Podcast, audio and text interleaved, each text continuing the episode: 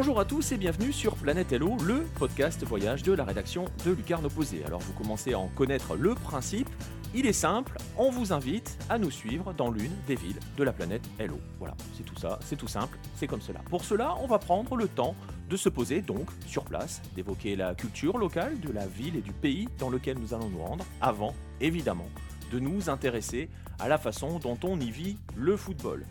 Vous l'aurez compris, donc, l'heure est au voyage. Et pour ce nouveau rendez-vous, direction l'Afrique, et plus précisément la côte Swahili qui borde l'océan Indien, puisque après le Bénin, nous allons rejoindre Pierre-Marie Gosselin en Tanzanie, à Dar es Salaam plus précisément. Salut PM, comment vas-tu? Bonjour Nico, bah écoute ça va très bien, plaisir de te retrouver pour cette section des podcasts que j'apprécie beaucoup.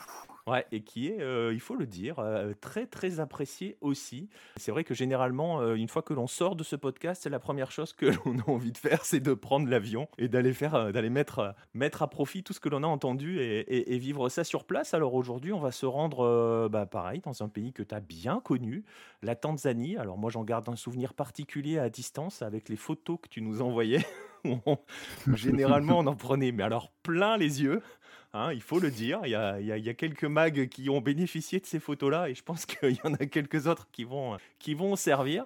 On va donc partir. Alors, on va pas faire toute la Tanzanie, même si peut-être que tu vas nous en parler un petit peu plus là. On va partir donc à la découverte de Dar es Salaam, euh, le havre de paix en français.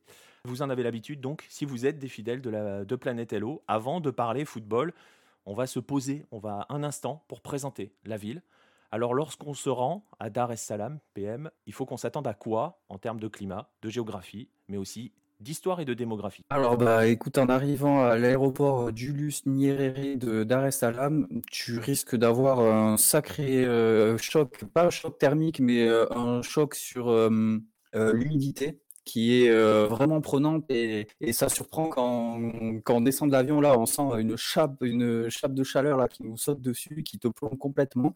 Et il va falloir euh, peut-être deux ou trois jours pour s'y habituer. C'est vraiment plus plus marqué que bah, à Cotonou aussi. Hein, on, était sur un climat tropical avec donc forcément un taux d'humidité plus élevé que ce qu'on a ici en Europe. Mais là, Dar es Salaam, c'est particulièrement puissant. Il faut euh, quelques jours pour s'y habituer.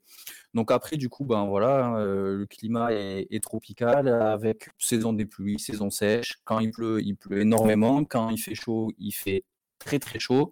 On tourne autour de 30 degrés euh, plus ou moins toute l'année, mais euh, voilà, en fonction de si euh, du taux d'humidité, forcément le ressenti est, un petit peu différent. mais bon, voilà, donc c'est un climat sont tout assez agréable. Dar es comme tu l'as dit, c'est sur les bords de l'océan Indien, pratiquement à, la fin de la couronne africaine en fait.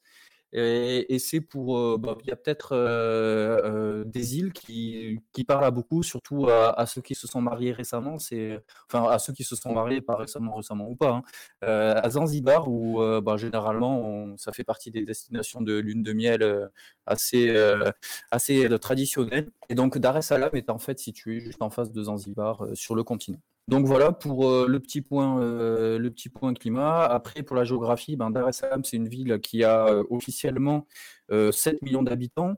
je dis toujours officiellement parce que les recensements, on l'avait déjà dit un peu avec Cotonou, c'est toujours un peu compliqué dans les dans les villes comme ça là, dans les métropoles africaines qui sont des des véritables champignons et qui grandissent à vue d'œil chaque jour.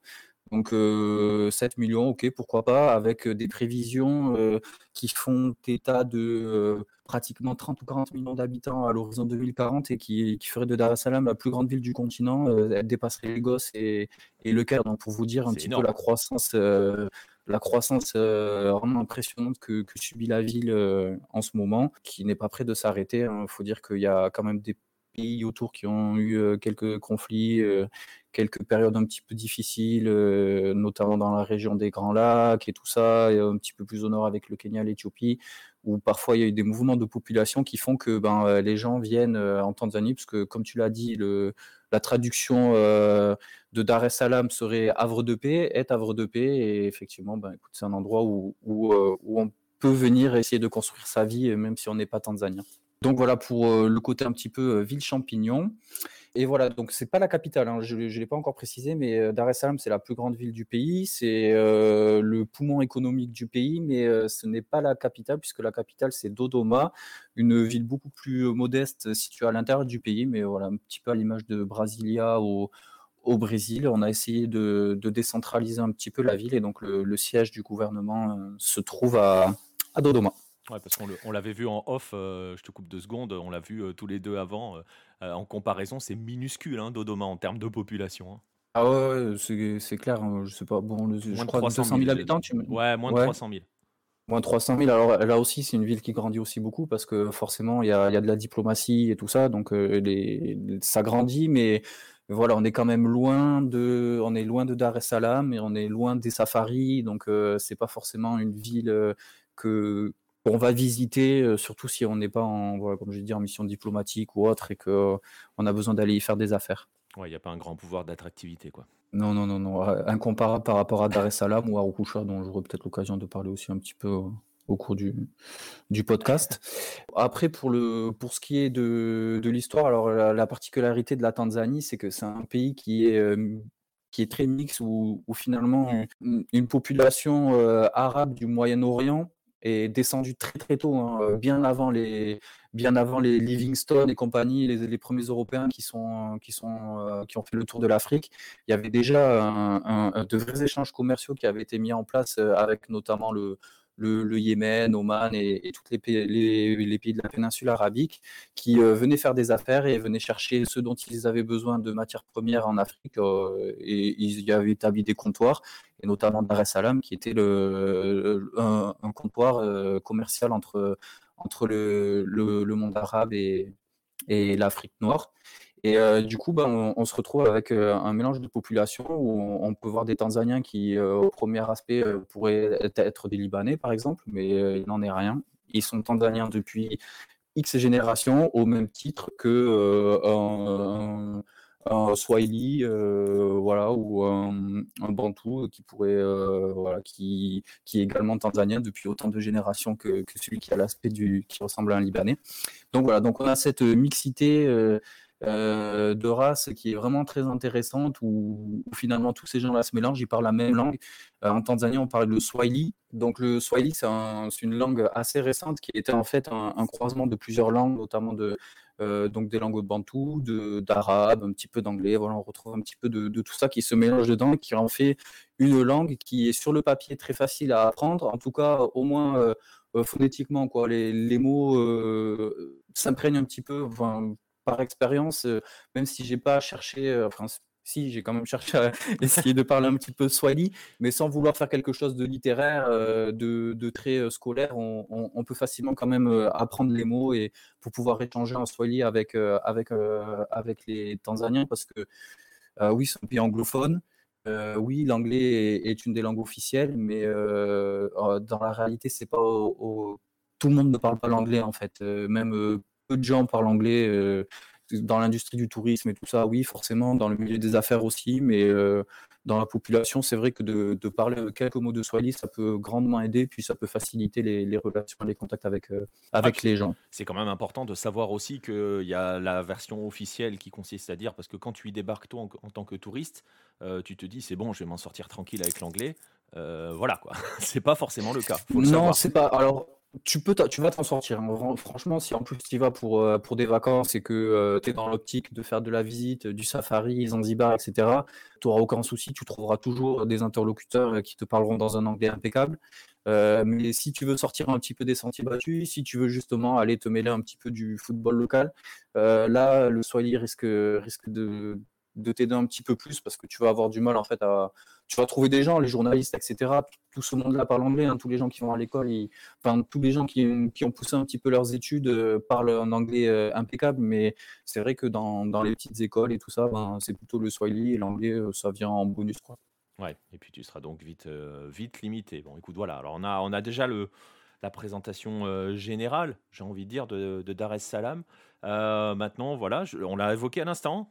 L'idée, c'est que l'on y arrive en tant que, aussi en tant que touriste. Du coup, tu nous conseilles quoi concrètement si on est Alors, je sais, hein, je te connais, je sais que tu n'es pas forcément le grand spécialiste, euh, euh, comment dirais-je, des circuits touristiques de masse, on va dire.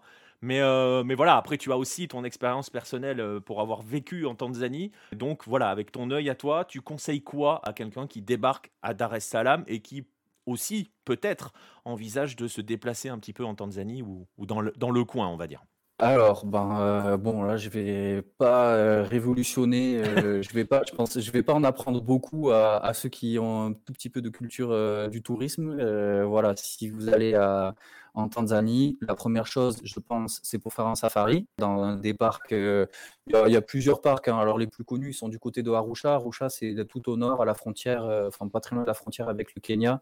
Euh, c'est là où vous avez le Ngorogoro, tout ça là, les, parcs qui ont servi notamment à, inspirer le roi lion. Et tiens, d'ailleurs, en parlant du roi lion, c'est vrai que ça me fait penser maintenant. En, c'est vrai que tout à l'heure, quand j'ai parlé du Swahili, j'aurais pu le dire, c'est une petite anecdote, mais tout le monde connaît au moins un ou deux mots Swahili parce que le roi lion a donné des mots swahili comme nom de ses, euh, enfin Disney pardon, a donné au personnage du roi lion euh, des mots swahili comme prénom. Donc euh, Simba qui est le lion, Rafiki le singe Rafiki, il me semble que c'est aussi bien le singe là, le sage un petit peu Rafiki ça veut dire l'ami.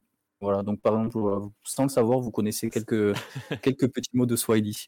Bon, après, on sera assez vite limité, hein, si on sait juste dire lion et singe, on va être... Non, mais pour vous dire qu'en fait, voilà, voilà c'est une langue qui, qui, va vous parler. C'est vraiment, ça, ça, peut surprendre, mais il y a des langues qui sont très difficiles. Alors, on peut faire des efforts et tout, mais on aura du mal à rien que la prononciation des mots, etc. Alors que pour le coup, pour le Swahili, c'est quand même beaucoup plus simple. Mais revenons à, à nos moutons. Et donc, euh, au safari, euh, plutôt des lions que des moutons d'ailleurs, et des éléphants, et des girafes, et des rhinocéros, et des hippopotames, enfin bref, vous l'aurez compris, compris, tout le gratin de la faune sauvage euh, africaine se, se trouve en Tanzanie. Mais par contre, pour y aller depuis Dar es Salaam, alors si vous êtes courageux, vous prenez le bus, ça va vous prendre une bonne demi-journée, pour ne pas dire une bonne journée en fonction des embouteillages que vous aurez à Dar es Salaam. Mais par contre, vous allez traverser de la savane, il y a beaucoup de, c'est un pays avec beaucoup de relief et tout ça, c'est, ça, ça vaut le coup d'œil, c'est long, mais mais les yeux vont aimer. Voilà, après, si vous allez faire un safari juste derrière, bon, surtout dans le, dans le cratère d'une Gorogoro là-bas à côté d'Arusha, C'est sûr qu'à côté, vous vous direz oui, bon, c'était un peu long, c'est vrai, j'ai vu un peu de savane, c'était un peu différent, c'était un peu plus sec que dans le parc. Mais bon, voilà. Euh, si vous n'allez pas faire de safari, sachez que la route est déjà un petit premier safari. Vous aurez peut-être la chance de croiser des zèbres sur le bord de la route, etc. Mais sinon, vous prenez l'avion. Voilà, c'est ce que la plupart des gens font. Il y a d'ailleurs un aéroport international à Arusha, à côté d'Arusha, euh, au Kilimanjaro plus précisément. Mais euh, vous pouvez aussi arriver à l'aéroport de Dar es Salaam. Souvent, les billets sont moins chers. Et vous pouvez, là, je vous conseille, alors un petit conseil déjà euh, pour, euh, pour ceux qui, que ça intéresse. Donc, sachez qu'à Dar es Salaam, il y a deux aéroports. Il y a un aéroport international et un aéroport national. Ils sont pas les deux au même endroit. Enfin, ce sont les deux au même endroit, mais ils sont pas dans le même bâtiment, en fait. Donc, il faut que vous ressortiez de l'aéroport international. Et là, vous allez pouvoir euh, en longeant un petit peu la grande avenue, là, euh, re-rentrer dans l'aéroport national qui est beaucoup plus petit. Et là, ce sont que des petits avions Alice, etc. Et en fait, comme la plupart des trajets, c'est plutôt Arusha, euh, Dar es Salaam pour amener les gens à l'aéroport. Ben, du coup, le Dar es Salaam Arusha, il est souvent vide et vous pouvez avoir de super bonnes affaires pour partir à Arusha en avion pour pas grand chose. Et là, pour le coup, vous en avez pour une heure. C'est beaucoup plus rapide, incomparable avec le bus voilà, votre journée est complètement préservée, vous pourrez faire tout ce que vous voudrez derrière. Donc ça, c'était pour la partie safari. Euh, il y a d'autres safaris euh, que vous pouvez faire euh, plus proche de Dar es Salaam, mais c'est vrai que tant qu'à faire, autant aller dans, les parcs majestueux du, du nord et, autour d'Arusha. Et après, ben, le deuxième gros point, l'incontournable, enfin, ce serait dommage d'aller à Dar es Salaam et de pas aller à Zanzibar en fait. c'est alors, euh, je vais faire attention parce que je me suis fait reprendre sur le premier podcast où j'annonçais des deux heures de route pour aller à, à, Lomé ou Lagos. Et que c'est vrai que sur Google, on, en dit le double ou le triple. Et effectivement, prenant en compte des embouteillages, ça peut prendre ce temps-là. Mais euh, voilà, je dire, ça dépend qui conduit. Euh, Là, d'après mes souvenirs, je crois que c'était lors de 2h30 ou, ou 3 heures de bateau, et puis vous vous retrouvez à Zanzibar. Et euh, voilà, Zanzibar, euh, bon, c'est assez. Euh, ah, si c'est autant connu, c'est pas pour rien. C'est vraiment, c'est magnifique. c'est une très belle île avec pas forcément beaucoup de relief, mais voilà, des villages, c'est ça, c'est grand. Donc, on peut. Une petite ville, la capitale, Stone Town, qui est une, une vieille ville, un vieux comptoir, euh, avec une énorme influence, justement, de, des pays du, du Moyen-Orient qu'on peut retrouver dans l'architecture. Il y a des palais, enfin des ruines de palais. Il y a, vraiment beaucoup de trucs. Et puis là, c'est plage de sable blanc, eau turquoise, cocotier, enfin la, totale. sachez que l'eau turquoise et les cocotiers, vous l'avez aussi beaucoup plus près de Dar es Salaam sans avoir besoin d'aller jusqu'à Zanzibar. Il y a plein de petites îles aussi, de petits îlots plutôt qui sont, qui sont là en face de la de la ville et, puis vous avez aussi les, les, magnifiques plages que vous pouvez retrouver en sortant un petit peu de l'agglomération. Euh, voilà pour un petit peu le point touristique. Après, bien sûr, il y a des musées, euh, il, y a, il y a plein de petits trucs à voir. Il y a aussi des églises, des grandes mosquées. Enfin, il y a, il y, a, il y a des trucs à regarder, mais là, bon, je vous partais avec votre guide du routard pour, euh, pour cet aspect-là de votre voyage parce que avec moi, sinon, vous allez quand même assez rapidement tourner en rond. c'est surtout qu'on va vite, et d'ailleurs c'est ce qu'on va faire nous aussi, on va vite aller voir les stades de foot en fait. Donc, euh, ouais. donc le tourisme il est vite fini quoi. C'est euh, voilà, c'est bon. Hein. on n'est pas là pour ça, on est là pour le foot nous. Hein bon. Revenons à, notre mouton. ça. on est dans notre euh, opération tourisme foot. Hein. Vous l'aurez bien compris hein, à l'écoute de cette émission, mais bon voilà, c'est vrai que après il y a des moments où aussi on est, on est obligé de, d'évoquer ce que tout le monde fait parce que c'est aussi ce qu'il faut faire, tout simplement. Hein. Je veux dire, on peut pas, on va pas réinventer, euh, réinventer l'eau chaude. Hein. Ah non, là c'est clair. Et puis surtout, euh, quand on parle de Zanzibar, euh, vraiment, ça vaut le coup. Les safaris aussi. Ça, voilà. De toute façon, vous allez probablement pas aller en Tanzanie pour du football au premier abord, mais vous allez comprendre que finalement, en plus de tous ces magnifiques trucs que vous aurez pu voir avec votre femme et vos enfants ou qui vous voulez, eh ben, vous pourrez aussi profiter de, super moments foot. Parce que là, pour le coup, on va, on va entamer un chapitre assez sympa. Ouais, exactement. Et de toute façon, et voilà, moi je me souviens, toi, tu étais, étais, à Arusha, hein, c'est ça, avec, avec ton académie. ouais, et je le disais en introduction, voilà, rien que les photos qu'envoyait PM, voilà quoi. Ouais, alors c'était à Arusha, attention. Hein, c'était oui, là pour le coup. C'était à un tout différent que Dar es Salaam. c'est le côté plage, Arusha, c'est le côté montagne. mais voilà, mais voilà, donc on l'a dit, on le disait, mais on le disait, tu le, tu vois, pareil, tu l'évoquais en évoquant les safaris. justement, tu disais d'aller plutôt vers le nord. Arusha est au nord, hein, si je me trompe pas.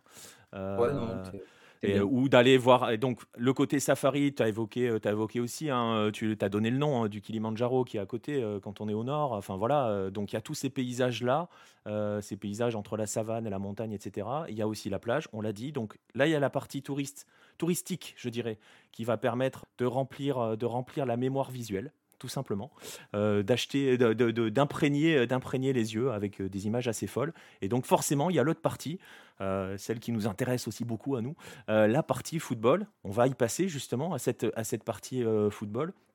Et on, va aussi s'intéresser à ce qui se passe à Dar es Salaam, puisque c'est quand même l'objet de ce podcast. Et forcément, si on évoque Tanzanie, si on évoque Dar es Salaam, bon, faut être un peu initié quand même. Et ceux qui connaissent un petit peu le paysage, le, paysage du football africain, tout de suite, ils vont penser Young Africans et Simba, deux clubs de la ville. Forcément, ils ne sont pas les seuls. Et donc voilà, comme d'habitude, euh, PM, je vais te laisser nous, nous présenter forcément ces deux clubs-là et pas que. Et voilà, nous expliquer la spécificité des clubs de Dar es Salaam, leur importance dans la ville, mais aussi dans l'histoire du football local. Ouais, alors, euh, ben écoute, très bonne introduction. Euh, ah, j'ai tout donné. Hein.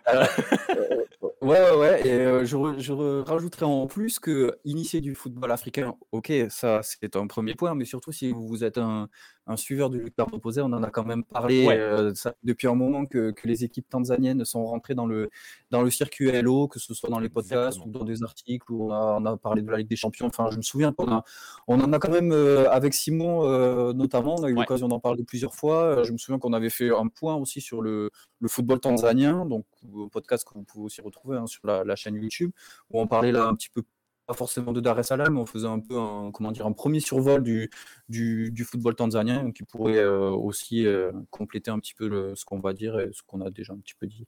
Je mettrai les euh, liens, je mettrai tous les liens qu'il faut dans la, dans la description de ce podcast. Donc il y a beaucoup de clubs à Dar es Salaam, un petit peu comme à Cotonou, où voilà, forcément c'est la plus grande ville du pays, le football est le sport numéro un, donc énormément de pratiquants. Donc le nombre de, clubs forcément aussi est, plus important. Euh, mais cependant, il y en a, trois, euh, il y en a trois vraiment principalement qui sont des, clubs, euh, des, vrais gros clubs qui ont une histoire très importante et, qui font partie du paysage non pas tanzanien, mais continental en, termes de football. Donc, comme tu l'as dit, Simba, Young, African, Yanga et Azam. Alors là, pour autant l'histoire du football béninois était un peu plus, comment dire, pas un peu difficile à défricher et puis remonter pas forcément très loin dans le temps.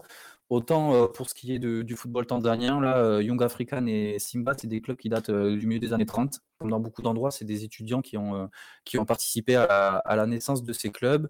Et, et finalement, ben, voilà, c'est la, rivalité entre, entre Simba et Young African a, a commencé ben, dès le tout début. Quoi un quartier différent. Enfin, les, deux équipes ont leur siège au même quartier, mais ce n'étaient pas euh, des gens qui habitaient au même endroit dans le quartier, en fait, qui ont, qui ont créé les deux clubs. Alors, Young Africa, officiellement, est un petit peu plus jeune, créé dans les, en 1935, alors que Simba est créé en 1936. Mais là, par contre, euh, bon, ça, c'est des, des, détails qui ont peut-être été transformés avec le temps, donc on pourrait pratiquement dire que c'est des, des, clubs qui sont apparus au même moment. Il y avait un club qui était forcément un petit peu, euh, comme je vous avais compris dans l'introduction, qui a, il y a quand même euh, deux ethnies qui, il y a, cette, ethnie un petit peu arabe tanzanien qui,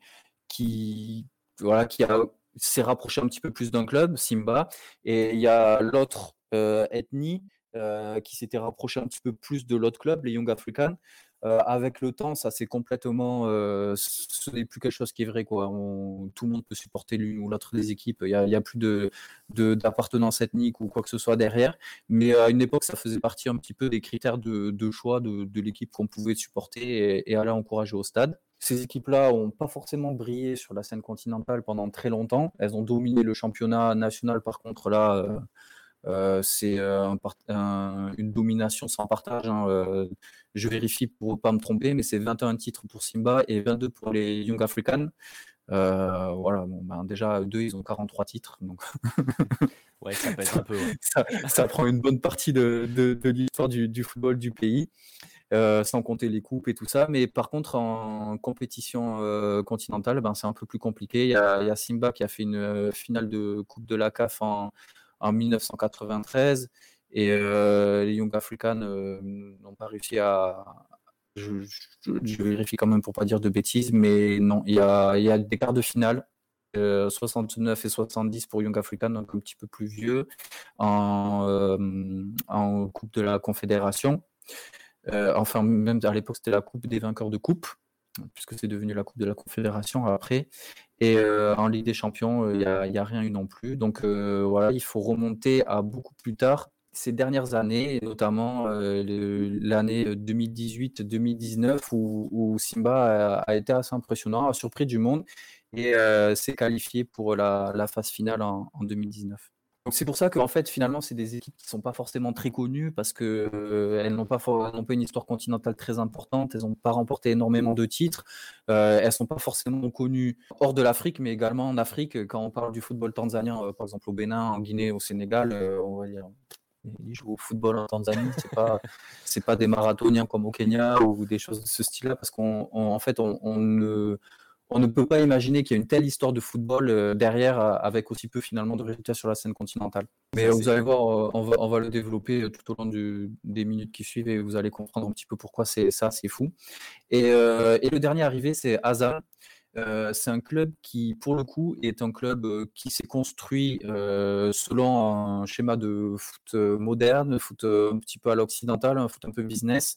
ça, a été, ça appartient à un groupe d'agroalimentaire avec un, grand milliardaire, M. Bakressa, pour ceux qui, que ça pourrait intéresser, qui a donc lancé son, cette équipe-là avec probablement aussi derrière une volonté marketing euh, sachant que, voilà, connaissant la, passion pour le football euh, tanzanien dans son pays, il, avait là un véritable levier pour promouvoir tous ses produits, que ce soit euh, le Azam Coca, les glaces, le pain, enfin la multitude de, produits agroalimentaires qui, qui peut proposer. Donc c'est une équipe qui a vu le jour en 2008, qui s'est basée sur une académie et qui n'a jamais caché que le modèle qu'elle a essayé de reproduire, c'est celui du tout-puissant Mazembe.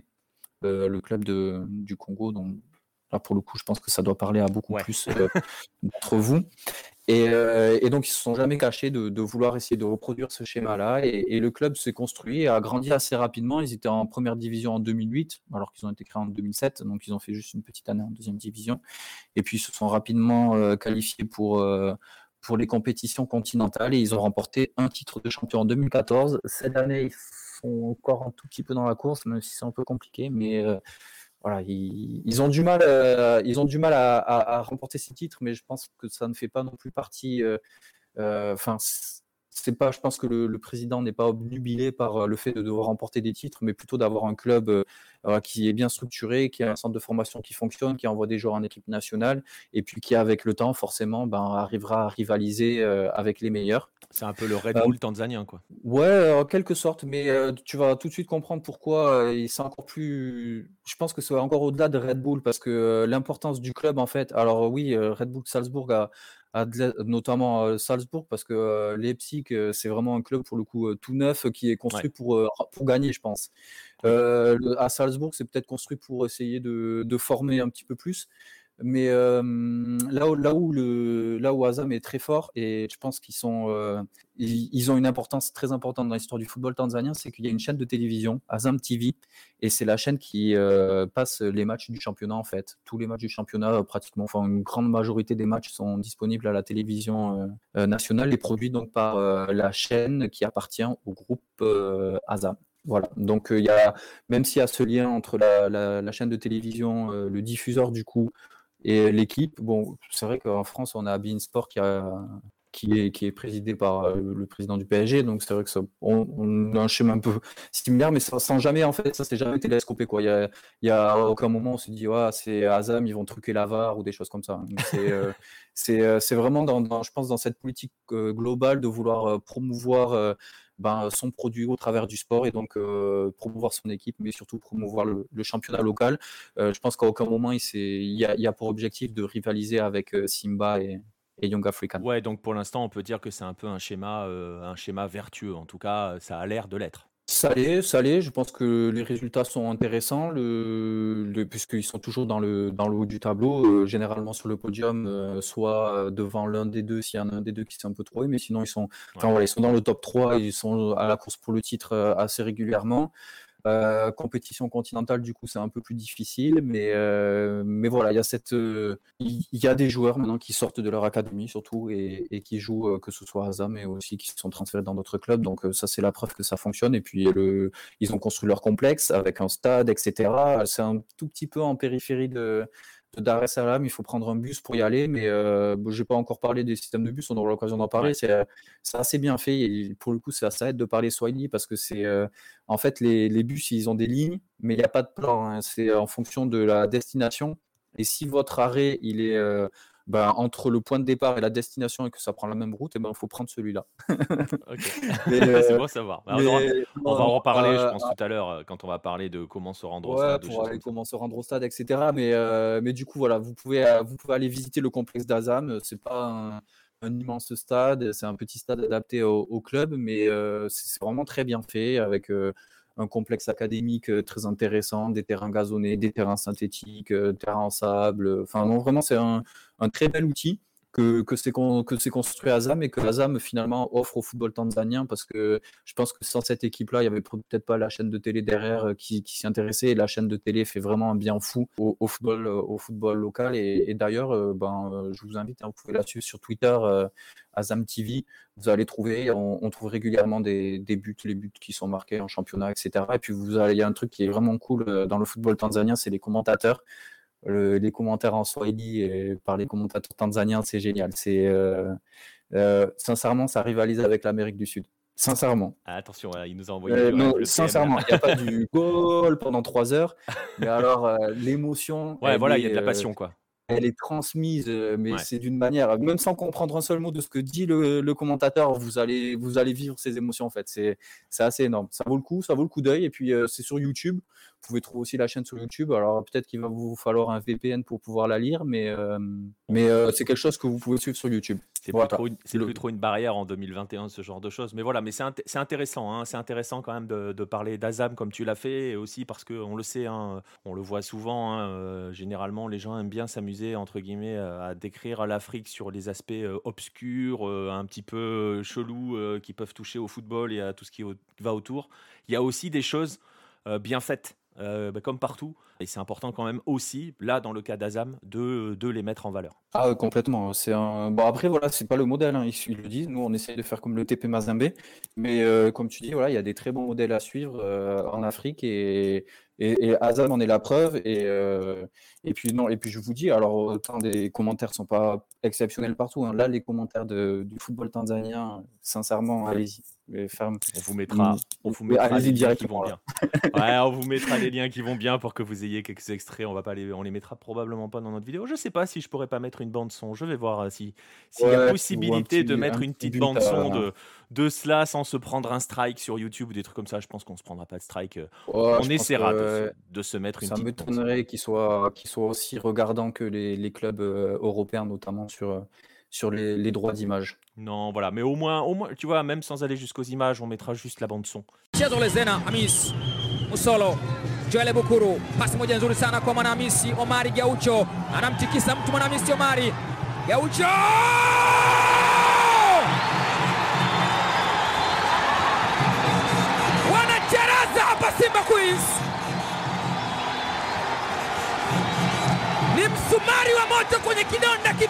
Tu parles de moments d'émotion, de moments de passion et tout. On a parlé d'Azam, tu as évidemment parlé de Yanga, de Young Africans. Je ne sais pas si on, peut dire Yanga, c'est comme ça qu'on les appelle. On peut dire Yanga, il faut dire Yanga. Il faut dire Yanga, hein, c'est ça. Mais c'est vrai que généralement, si les gens vont commencer à tapoter sur Google, à chercher, ils vont généralement regarder. Euh, et quand tu vas aller sur les pages Wikipédia ou des choses comme ça, ce qui peut être un point d'accès, hein, euh, c'est pas c'est pas une critique. Hein, justement, tu vas d'abord chercher, enfin, tu vas tomber sur Young Africans. Mais c'est vrai qu'on dit tous Yanga. Euh, donc voilà, justement, je, reviens là-dessus sur, sur le début de ma question. Euh, le grand moment de la saison, ça reste quand même le derby. Hein. Euh, c'est le moment à vivre sur place. Ouais, c'est alors ça va être difficile. Enfin, Toujours l'avantage, contrairement au, Bénin où, c'était un petit peu compliqué de, pouvoir planifier son voyage en fonction du football. Là, pour le coup, le calendrier du football tanzanien, il tombe au début de la saison, puis vous avez plus ou moins. Alors, euh, forcément, il y, a les compétitions continentales qui viennent se greffer au milieu. Du coup, de temps en temps, il y a des matchs qui sont un petit peu décalés, mais euh, grosso modo, les, dates, elles sont mises en place dès le début, elles seront respectées.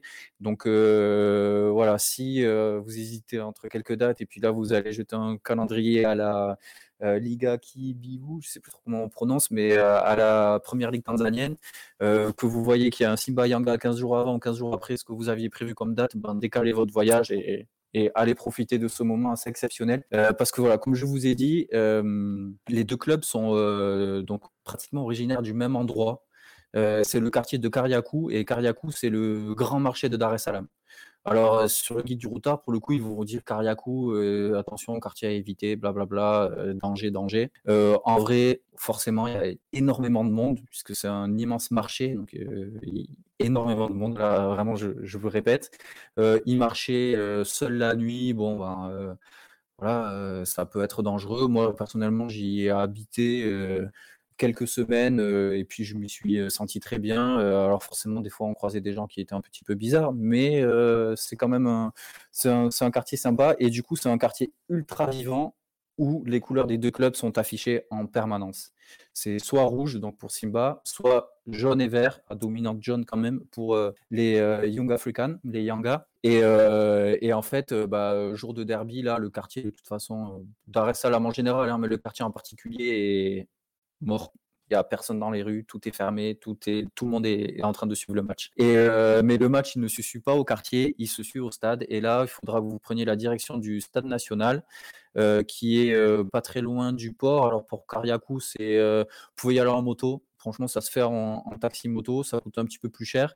mais l'avantage, c'est que vous allez éviter les embouteillages parce que, en fait, Dar ils se sont dotés d'un d'un métrobus, ouais, un petit peu comme à Mexico. donc un bus qui suit des lignes qui ne sont réservées qu'à lui et du coup qui lui permet de. Enfin, si vous prenez le métrobus, ça, vous fait gagner un temps fou dans, vos déplacements. Mais il n'y en a pas un qui va encore au stade, ni trop à proximité du stade. c'est peut-être en construction parce que la dernière fois que j'y suis allé, donc ça remonte à il y a un an et demi, il y avait des travaux. Donc c'était peut-être des travaux liés au, métrobus. mais sinon, voilà, je vous conseille quand même d'y aller en taxi moto. Ça va vous permettre de faire quelques économies de temps, même si vous allez perdre un petit peu d'argent. Voilà pour ce qui est un petit peu de la mise en place de ce derby. Après, c'est un stade donc, de 60 000 places avec moitié. Vous coupez la ligne médiane, là, hop, vous tracez une ligne qui va remonter le long de la tribune. À gauche, vous allez être tout rouge. À droite, vous allez être tout jaune. Et si c'est dans une saison un petit peu sympa avec de l'enjeu, que les supporters ne sont pas braqués contre leur équipe, ben, c'est stade plein. Donc là, à partir de là, vous imaginez l'ambiance, c'est pas domicile extérieur, c'est domicile domicile. ouais, et là, c'est vraiment 50-50 et euh, voilà quoi. Il y a pas. C'est ça, c'est vraiment 50-50 quoi. C'est pour ça, j'insiste sur le fait, c'est domicile contre domicile. Il n'y a pas une équipe qui est désavantagée en termes de public. C'est vraiment incroyable. Ils ont une rivalité qui est folle. Alors les derbies souvent sont un petit peu plus euh, engagés, donc c'est pas forcément les, les, plus beaux matchs, mais euh, parce que voilà, il y, a, cet enjeu, il y a cette domination, il y a un titre d'écart entre les deux équipes. Alors pendant longtemps, Yanga était devant, mais ces dernières années, là, euh, en fait, le début des années 2010, c'était un petit peu pour Yanga, et puis ça a basculé, je crois, en 2014, et c'est Simba maintenant qui domine là depuis, euh, depuis quelques années. Ils ont eu un nouveau président. Euh, ils ont chamboulé pas mal de choses dans leur direction et tout ça. Et puis, le, disons que le club est en train de prendre une, une nouvelle direction qui lui permet pour l'instant de dominer Yanga. Après, voilà, le football, c'est une histoire de cycle, donc il n'y a pas de raison que, que ça retourne pas aussi dans, dans que la route continue de tourner finalement et que Young Africa ne, ne, repasse pas un peu devant dans les années à suivre.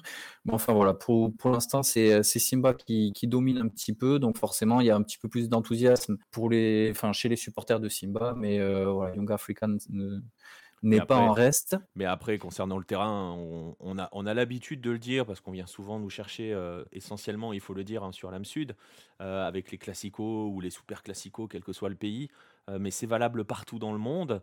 un gros derby, c'est d'abord une ambiance plus que euh, un grand moment de jeu. Il y a des matchs, hein, il va y avoir des. On peut citer toujours des exemples de matchs dans un grand derby, quel que soit sur l'endroit sur la planète où on va avoir le match de légende qui est exceptionnel euh, au niveau du jeu, au niveau de quoi que vous voulez. Mais généralement, le, gros derby d'un pays, c'est avant tout une question d'ambiance euh, dans le stade, autour du stade, dans les jours qui précèdent, dans les jours qui suivent. C'est c'est voilà, c'est juste une histoire d'émotion, j'ai envie de dire. Ouais, c'est clair. Et puis pour le coup là, des émotions. Euh, alors euh, c'est vrai qu'on vous a envoyé vers des commentateurs, mais quand c'est un match, euh, quand c'est le derby, l'émotion elle se ressent aussi à la télé, hein, parce que le stade il vibre derrière le commentateur. C'est vraiment, c'est impressionnant parce que c'est c'est pas juste.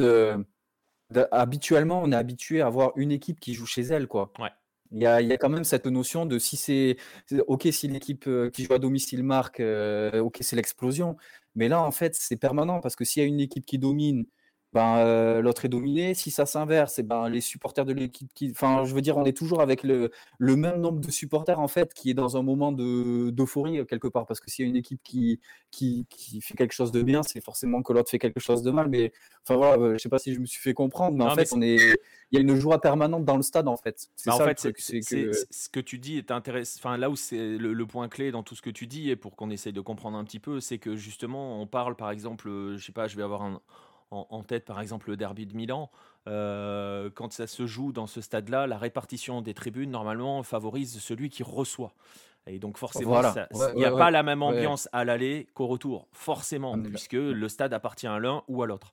Là, le point clé dans tout ce que tu dis, et ce qui permet aussi probablement d'avoir tout le temps une ambiance permanente en fait concrètement, c'est que c'est du 50-50. On se fiche totalement de savoir qui reçoit quoi. Exactement. Et au match retour, ce sera de nouveau 50-50. À moins que, voilà, encore comme j'ai dit, ouais. des supporters qui se sont braqués pour X ou Y raison, ce qui fait qu'il y aura un côté qui va être euh, un peu plus rempli que l'autre, mais grosso modo, c'est du 50-50. Et, c'est, vraiment, c'est, c'est incroyable parce que Simba joue à domicile, mais malgré tout, les supporters vont quand même respecter ce truc-là en fait. Et ils vont pas remplir le stade entièrement, alors qu'ils pourraient remplir le stade entièrement, parce qu'il y a, on l'a vu, euh, ils ont, ils ont, ils lancent avant le, début du championnat, en fait, ils font une journée pour présenter les équipes au stade avec des artistes qui viennent euh, donner des concerts, etc. Enfin voilà, un peu une journée de tout le monde se rassemble. Euh, Simba l'a fait, ils ont rempli leur stade. Yanga l'a fait, ils ont rempli le stade. Donc il y avait eu 60 000 et 60 000. Donc les supporters sont là en fait. Mais quand tu joues ton derby, tu as moitié, moitié. Et c'est vraiment incroyable. Et euh, après, en dehors du derby, pour vous dire à quel point cette passion, elle est, euh, elle est ancrée chez les gens, Donc les supporters de Yanga viennent supporter l'adversaire de Simba. Les supporters de Simba viennent, viennent supporter l'adversaire de Yanga. Alors ils viennent pas à 50 000, hein, mais il y a toujours 4 5 000 supporters là qui viennent encourager l'adversaire. C'est quand même c'est un truc fou. Je me souviens d'un match de, Ligue des Champions ou de Coupe de la Confédération, je sais plus, où euh, c'était Simba qui jouait contre une équipe d'Angola, euh, je sais plus exactement laquelle, contre une équipe angolaise. Et les Angolais, à la fin, on sentait bien qu'ils comprenaient pas parce qu'il y a des gens qui célébraient leur but, quoi. des Tanzaniens qui étaient là, c'était pas leurs supporters, mais ils célébraient leur but et tout. Et du coup, euh, on sentait qu'au début, ils se demandaient qu'est-ce qui se passait, puis à la fin, ils commençaient à, créer ce lien, à faire cette communion avec, euh, avec finalement leur public, euh, qui était certes minoritaire, mais qui était quand même là et qui donnait de la voix. Et c'était vraiment, c'est vraiment dingue, quoi. Et puis ça, c'est quelque chose qui arrive à chaque fois. Hein, quel que soit le match, il y aura toujours, alors plus l'affiche est intéressante, plus il y aura de monde, mais dans tous les cas, vous aurez des supporters de l'équipe de, de l'équipe qui, ne joue pas euh, venir encourager l'adversaire de, de l'ennemi. C'est vraiment, euh, ça c'est quelque chose que je n'ai vu que là. Euh, j'imagine que ça doit peut-être exister dans d'autres coins du monde, mais c'est un truc qui est vraiment, c'est une dinguerie, c'est vraiment impressionnant. Ah bah là, pour le coup, c'est assez fou parce que tu vois, on a souvent ces débats. Par exemple, en France, euh, avec les parcours européens de certains clubs français, euh, avec la traditionnelle question du est-ce qu'il faut être pour l'adversaire. Enfin, tu vois, quand tu es supporter de l'OM, est-ce qu'il faut être pour le PSG quand ils vont en finale de Ligue des Champions? Ça fait des semaines de débats, surtout dans tous les médias de France. là, pour le coup, eux, la réponse, ils l'ont clair, hein, jamais. Ah la question Et la question, elle se pose même, pas, en fait. Ah ouais, qu'ils se fassent éliminer au premier tour et en perdant 6-0 à chaque fois, quoi. C'est possible. Hein. Alors peut-être après au niveau des instances, euh, c'est un peu plus policé. On a quand même envie que, que le football tanzanien progresse, etc. Mais euh, au moins, euh, ce qui est du public, là, là non, là c'est c'est clair que c'est non négociable.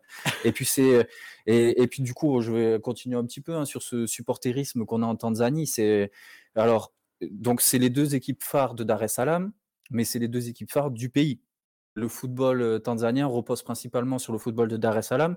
Et là, quel que soit l'endroit où va jouer Simba, quel que soit l'endroit où va jouer Yanga, le stade sera plein de supporters de l'équipe. Mais c'est un. Donc, vous avez un match de championnat à Arusha. Bon, là, Arusha, ils étaient en deuxième division, donc il n'y a pas pu avoir. Mais par exemple, si vous allez voir votre match à Arusha, le stade sera rempli de supporters de Simba à craquer. À craquer, hein. vraiment.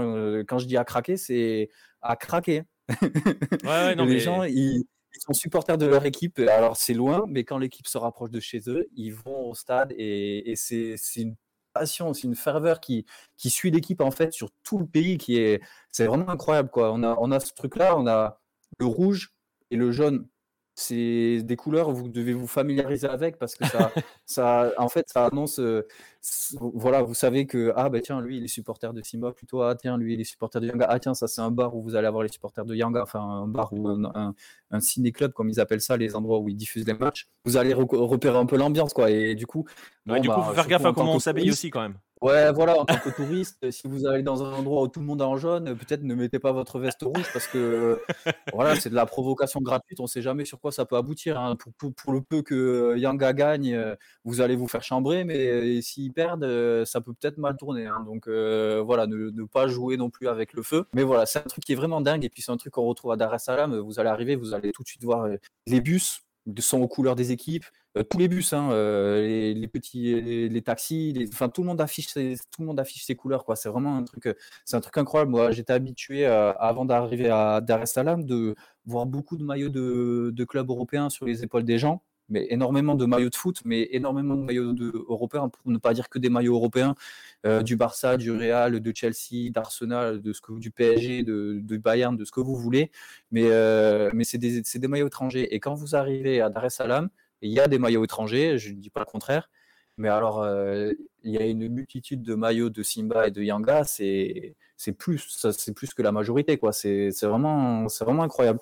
Il y a une ferveur pour le championnat local qui, qui dépasse le Maghreb. Je le dis sans, euh, sans risque, ça dépasse le Maghreb. Alors, euh, ok, le Maghreb est plus passionné, tous les clubs ont leurs supporters et tout. Il y a des ultras qui sont incroyables au Raja, au Wydad, etc.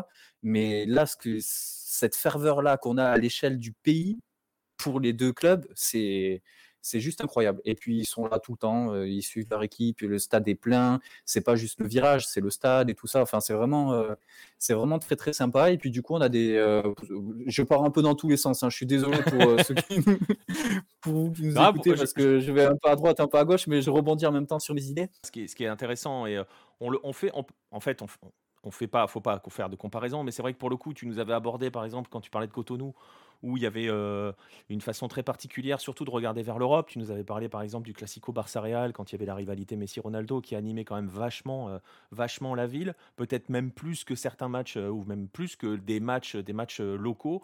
Là, pour le coup, et c'est peut-être un élément peu connu, parce que tu l'as dit, on l'a dit au départ, hein, la Tanzanie n'est pas forcément connue comme une vraie terre de football.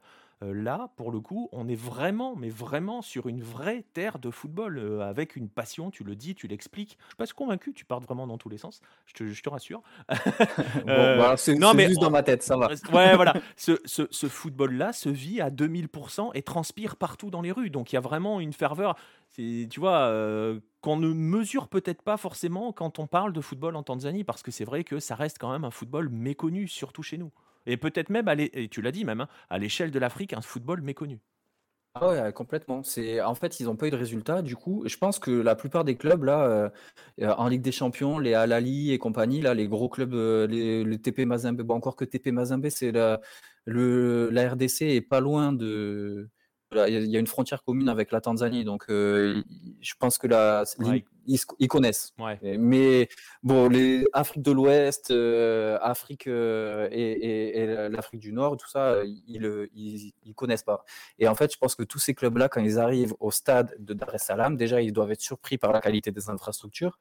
Et puis derrière, ils doivent être surtout surpris par l'ambiance, quoi, parce que jamais tu te dis que tu vas avoir ça. Moi, j'ai, alors pour le coup, c'était pour la sélection, hein, mais j'ai le souvenir vraiment c'était en Tanzanie-Maroc. Euh, ça doit être en 2013 ou comme ça. La Tanzanie avait gagné, je crois, 3-1. Et il y avait eu un moment, ça m'a marqué hein, vraiment, de trans. Et, euh, genre, la Tanzanie met un but. Derrière le public, euh, voilà, faites le but. Mais la célébration du but dure plusieurs minutes. Et en fait, les joueurs, ils étaient en train de, tu vois, c'était des envolées sur le terrain. Et le public les portait. Mais vraiment, j'en ai rien d'y penser là. J'ai la chair de poule qui me revient. J'ai eu la chair de poule pendant trois minutes, quoi. Tellement c'était fou, ça te prenait. C'était c'était incroyable. Et en fait, il y a cette, euh, cette, cette, énergie en fait que le public transmet aux, aux joueurs. C'était fou. Il y a pendant cinq minutes, là, on était sur un moment de de, de trans, vraiment de trans. Et les joueurs, je pense, sur le terrain étaient en trans parce qu'ils tentaient des trucs. Euh, c'était tous Messi, quoi. Ils prenaient le ballon au milieu du terrain et puis on essayait d'arriver au but. Et puis des fois ça marchait, des fois ça marchait pas. Mais le public était tellement derrière que pendant cinq minutes, quoi, c'était incroyable. Et c'était euh, le stade n'était même pas plein. Hein. Il y avait euh, il y avait peut-être allé un petit peu plus de la moitié, mais il y avait pas plus de 35 000 personnes, quoi. Et malgré tout, on ressentait cette, euh, cette passion. C'est vraiment un truc, c'est un truc, c'est un truc fou. Et pour le coup, aller en Tanzanie et ne pas le vivre, c'est, ce serait dommage. Ce serait vraiment dommage parce que là, vous avez un truc qui est du niveau, comme je l'ai dit, de, qui dépasse le Maghreb à mon avis, parce que ça se centralise autour de deux clubs, quoi à l'échelle d'un pays de plus de 70 millions d'habitants. Donc c'est vraiment, c'est, vraiment un truc à voir. Et de toute façon, vous ne pouvez pas y échapper parce que quand vous êtes à Dar es Salaam, ça s'affiche c'est affiché. Il y a des maillots rouges, il y a des maillots jaunes sur la tête des gens, sur euh, les autocollants sur les taxis, euh, sur la couleur complètement des taxis, euh, sur des drapeaux des devantures des magasins, etc. C'est un truc qui, qui, qui, va vous imprégner. Quoi. Ouais, donc voilà. si on aime le foot, on est forcément obligé de, obligé d'aller avoir une expérience footballistique en Tanzanie, et, de toute façon, on aura du mal à y échapper. Et, et, puis, vous, en tant que passionné de foot, donc vous allez en prendre plein les yeux, mais vous pouvez amener vos enfants si vous allez en famille, votre femme, votre épouse, votre copine, qui vous voulez, qui n'en a rien à faire du foot. Mais il y a tellement d'émotions, en fait, cette émotion-là, la personne va la ressentir et du coup va passer un moment très, très, très agréable même si elle ne regarde pas le terrain ou même si euh, voilà, elle est un peu sortie du, du, enfin même sans s'intéresser au football, elle, va, elle va partager ses émotions avec les autres et du coup ça va rester un moment euh, incroyable quoi et, et euh, non, sincèrement, là, pour le coup, il y a, y a, quelque chose qui, qui est à, ne pas manquer. Plus le match est intéressant, plus le stade sera plein, plus forcément vous allez vibrer. Mais même. Mais quel que soit le match, tu vas le prendre, quoi. Ouais, ça vaut le coup, Simba ou Yanga. Alors après, les autres matchs, ce sera assez un tour en dessous, mais Simba ou Yanga, c'est à voir. Et encore une fois, c'est à voir à Dar es Salaam. Mais si vous n'êtes pas à Dar es Salaam, c'est à voir aussi dans n'importe quelle ville où l'une de ces deux équipes va jouer. Ok, et du coup, ouais, on est dans les domaines, ce que je, ce que j'appelle généralement l'émotion physique, en fait, où d'un coup tu es pris dans une vague et, tu ne peux rien y faire. Ça. Tu peux rien exactement y faire. Tu es embarqué, tu, voilà, tu, tu bah, ressens ben, physiquement ce qui se passe autour de toi. C'est exactement ça. Tu as, mis le mot qu'il faut. et donc voilà, donc voilà, on a évoqué les clubs, on a évoqué la passion. Euh, vous, commencez, je pense, à le mesurer ou vous le saviez si vous étiez des habitués du football tanzanien, mais si vous ne l'êtes pas, vous commencez à mesurer qu'il y a peut-être quelque chose qui se passe là-bas. Hein. Donc justement, maintenant que vous êtes dans votre rôle de touriste et donc du coup de touriste football, euh, justement, PM, donc tu l'as évoqué hein, quand même un petit peu. Si je me rends à Dar es Salaam, forcément le, le, le, le le cœur, du football là-bas, ça sera forcément, euh, forcément autour du stade national parce que c'est là où tout va se passer ou il y a d'autres endroits? Non, bah non. Vous pouvez toujours aller essayer d'aller au centre d'entraînement, euh, de que ce soit de Hazam, euh, de Simba qui est en train d'en construire un tout nouveau là sur la presqu'île Tant que je retrouve mon plan, que je dise pas de bêtises, le nom de cette petite presqu'île qui est un petit peu le, quartier riche, Msassani, qui est un peu le, quartier riche de, Dar es Salaam. Ils sont en train de construire leur complexe euh, là-dessus. Pour le coup, l'avantage, c'est que c'est pas très loin du centre-ville, donc vous pouvez quand même y aller. Mais bon, moi, à l'époque, ils n'avaient pas encore de centre, donc ils s'entraînaient sur des terrains. Bon, c'est pas là que vous allez, euh, que vous allez vibrer. Hein, je vais pas vous mentir. Il faut vraiment être passionné de foot si vous voulez faire ce genre de, de trucs.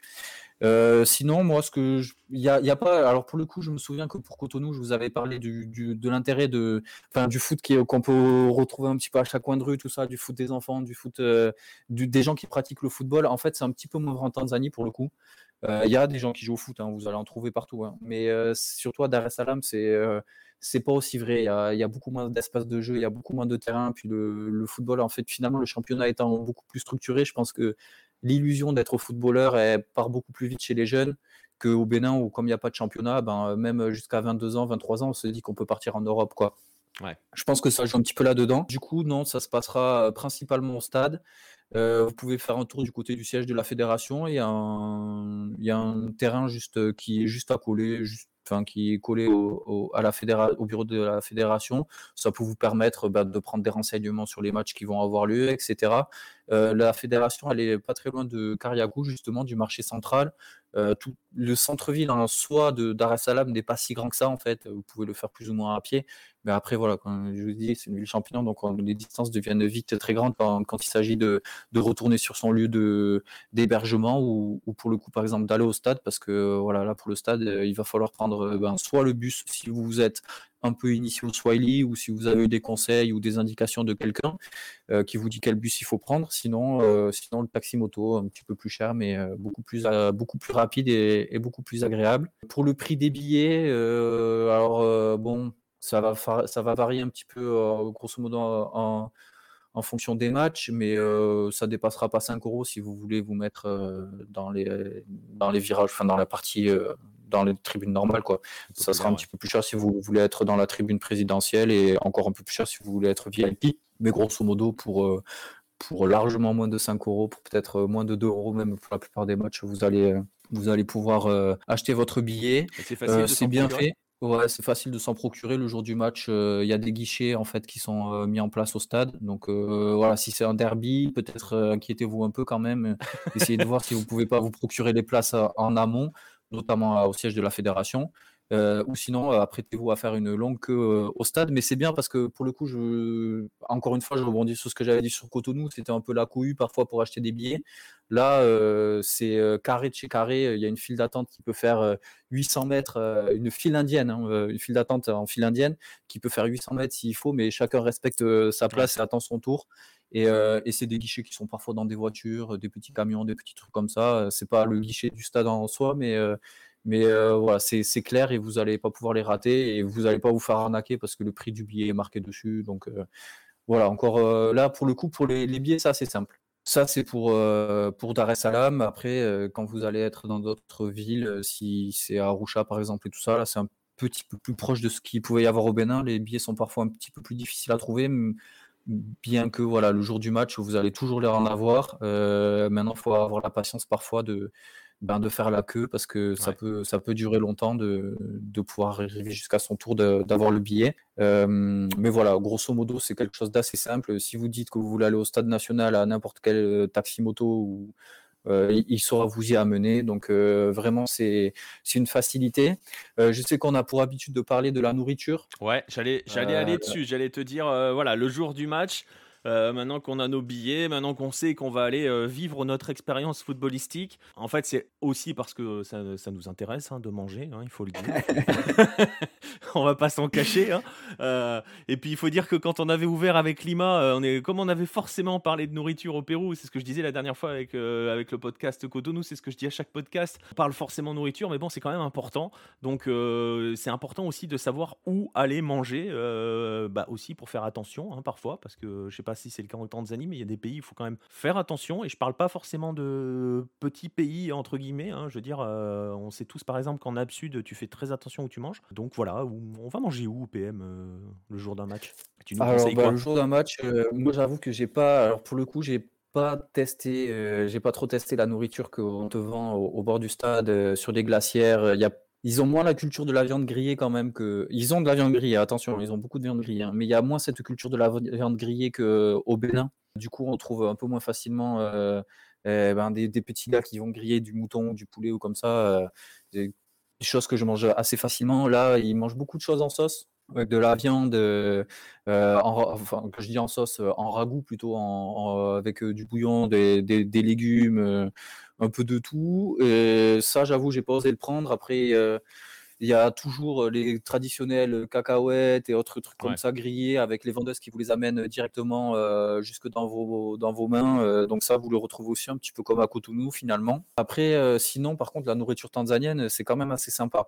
Mais je vous conseille au stade. En tout cas, moi, j'ai pas eu l'audace de, j'ai pas eu l'audace de, de, faire mes repas, de faire mes repas au stade. Ouais, donc du vous coup, pouvez trouver à manger mais moi, ça ne ça m'inspire pas tellement confiance, en fait. la manière dont, c'est présenté, dont c'était cuit en avance et tout ça, c'est, c'est pas trop mon, mon, genre de truc. Mais par contre, la nourriture tanzanienne, elle, elle vaut le coup d'œil. Euh, alors c'est pas la gastronomie péruvienne, hein, je vais quand même pas non plus euh, m'enflammer et, tout ça, mais euh, vous êtes au carrefour entre le, Moyen-Orient, l'Inde et l'Afrique, quoi. Donc vous imaginez un petit peu là, vous faites une, un croisement de tout ça qui arrive à Dar es Salaam. Qu'est-ce que ça peut faire en termes de nourriture? Il y a des trucs assez sympas avec notamment les chapatis. Et les chapatis, c'est un peu comme le nan indien, mais en différent. Et franchement, un chapati avec une bonne soupe, c'est royal, quoi. ils seront, seront super bons. pour les restos, ça, par contre, je suis moins, je vais pas, je suis moins calé en Dar es Salaam qu'en Cotonou, donc je peux pas vous donner mes petits ah, secrets. T'as pas ton petit resto caché Non, voilà, pour aller manger de la viande grillée. moi, je sais juste que j'ai eu la chance quand j'étais arrivé à Kariakou euh, j'avais débarqué donc là dans ce quartier euh, et je m'étais retrouvé dans un hôtel qui était juste au-dessus d'un restaurant.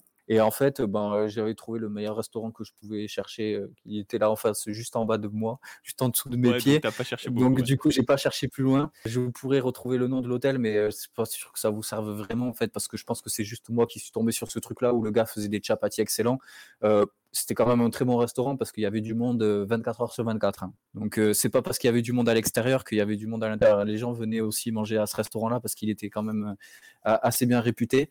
Mais voilà, mais je pense que là, vous allez devoir faire un petit peu plus, vous faire confiance un petit peu plus à vous.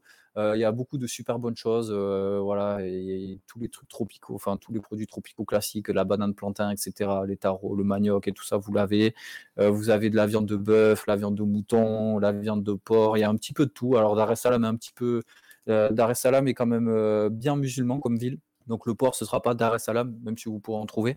Mais euh, non, il y, a, un peu de tout. Il y a une, diversité euh, culinaire qui, est très intéressante. Voilà, comme j'ai dit, qui est ce croisement là de, de, ces trois, de ces presque trois continents. Hein. Pour euh, l'Inde, on pourrait le considérer comme un continent. Hein.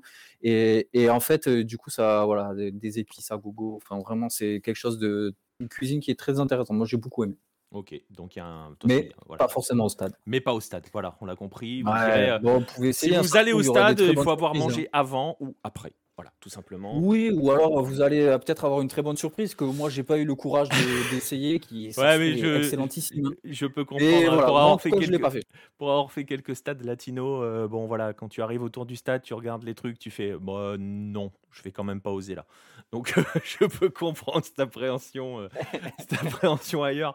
donc voilà, bah écoute, je pense qu'on a fait à peu près le tour, sur euh, l'ensemble de, tout cela, de la façon dont se vit le football là-bas. On va forcément clore notre visite footballistique de la même manière que sur les épisodes précédents, avec l'expérience personnelle de notre, de notre guide. Que ça peut être Dar es Salaam ou pas, hein, d'ailleurs, puisqu'on l'a bien vu, hein, euh, on peut quand même assez, euh, bouger assez facilement. Et on, de toute façon, si on visite la Tanzanie, on va bouger facilement. Mais bon, euh, voilà, après, on a compris que le cœur du football, quand même, était à Dar es Salaam. Quel est ton. Voilà, si tu as une petite anecdote qui te vient en tête, un grand souvenir de.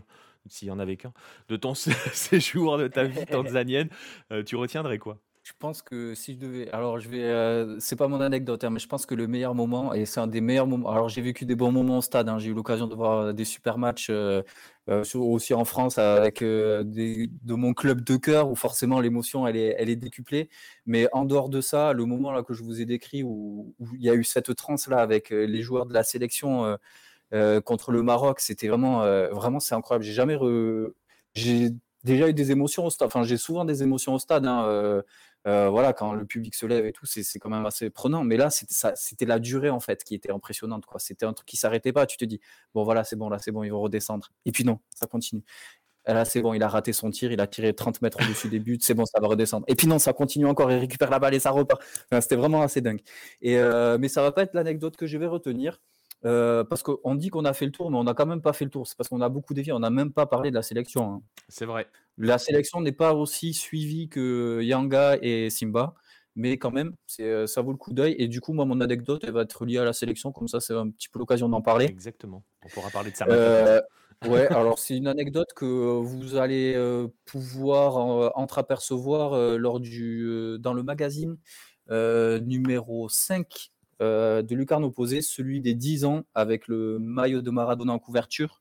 Et euh, où dedans il y a un article sur euh, Samata. Et en, fait, donc c'était un article dans lequel notamment je parle parce que c'est j'ai eu l'occasion d'assister au match un match de qualification pour la Cannes contre le Cap Vert et où j'avais pu me faire accréditer et, être sur le bord du terrain parmi les. j'avais choisi d'être avec les photographes pour le coup pour, pour être vraiment sur la pelouse. Et en fait, ben, donc on est peut-être à la 80e minute, la, Tanzanie mène. Le stade n'est pas plein en fait. On s'attendait à ce qu'il y ait du monde, mais en fait c'était le match, le premier match de la phase retour, donc c'était pas encore vraiment la, la, qualification ne se dessinait pas encore vraiment, même si les gens pouvaient y croire un petit peu. Et du coup, en fait, c'est à partir de ce match-là, les matchs d'après, euh, le stade était plein. Je crois qu'il restait euh, deux matchs qui se sont joués ou un match, je sais plus.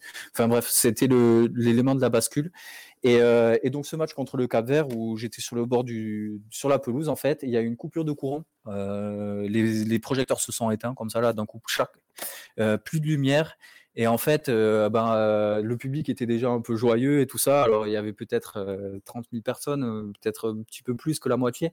Mais, et puis, tous les, supporters se sont mis à allumer leur, télé, leur lampe torche de téléphone ou leur flash de téléphone. Et, là, donc, on voit le stade qui commence à s'allumer là petit à petit, comme ça, de manière complètement. Enfin, c'est spontané, quoi. Il n'y a, y a, rien de calculé, il n'y a pas une annonce qui dit allumer vos téléphones ou quoi que ce soit, comme on peut voir dans des concerts ou des trucs comme ça, quoi. C'est vraiment un truc, un événement spontané là qui se crée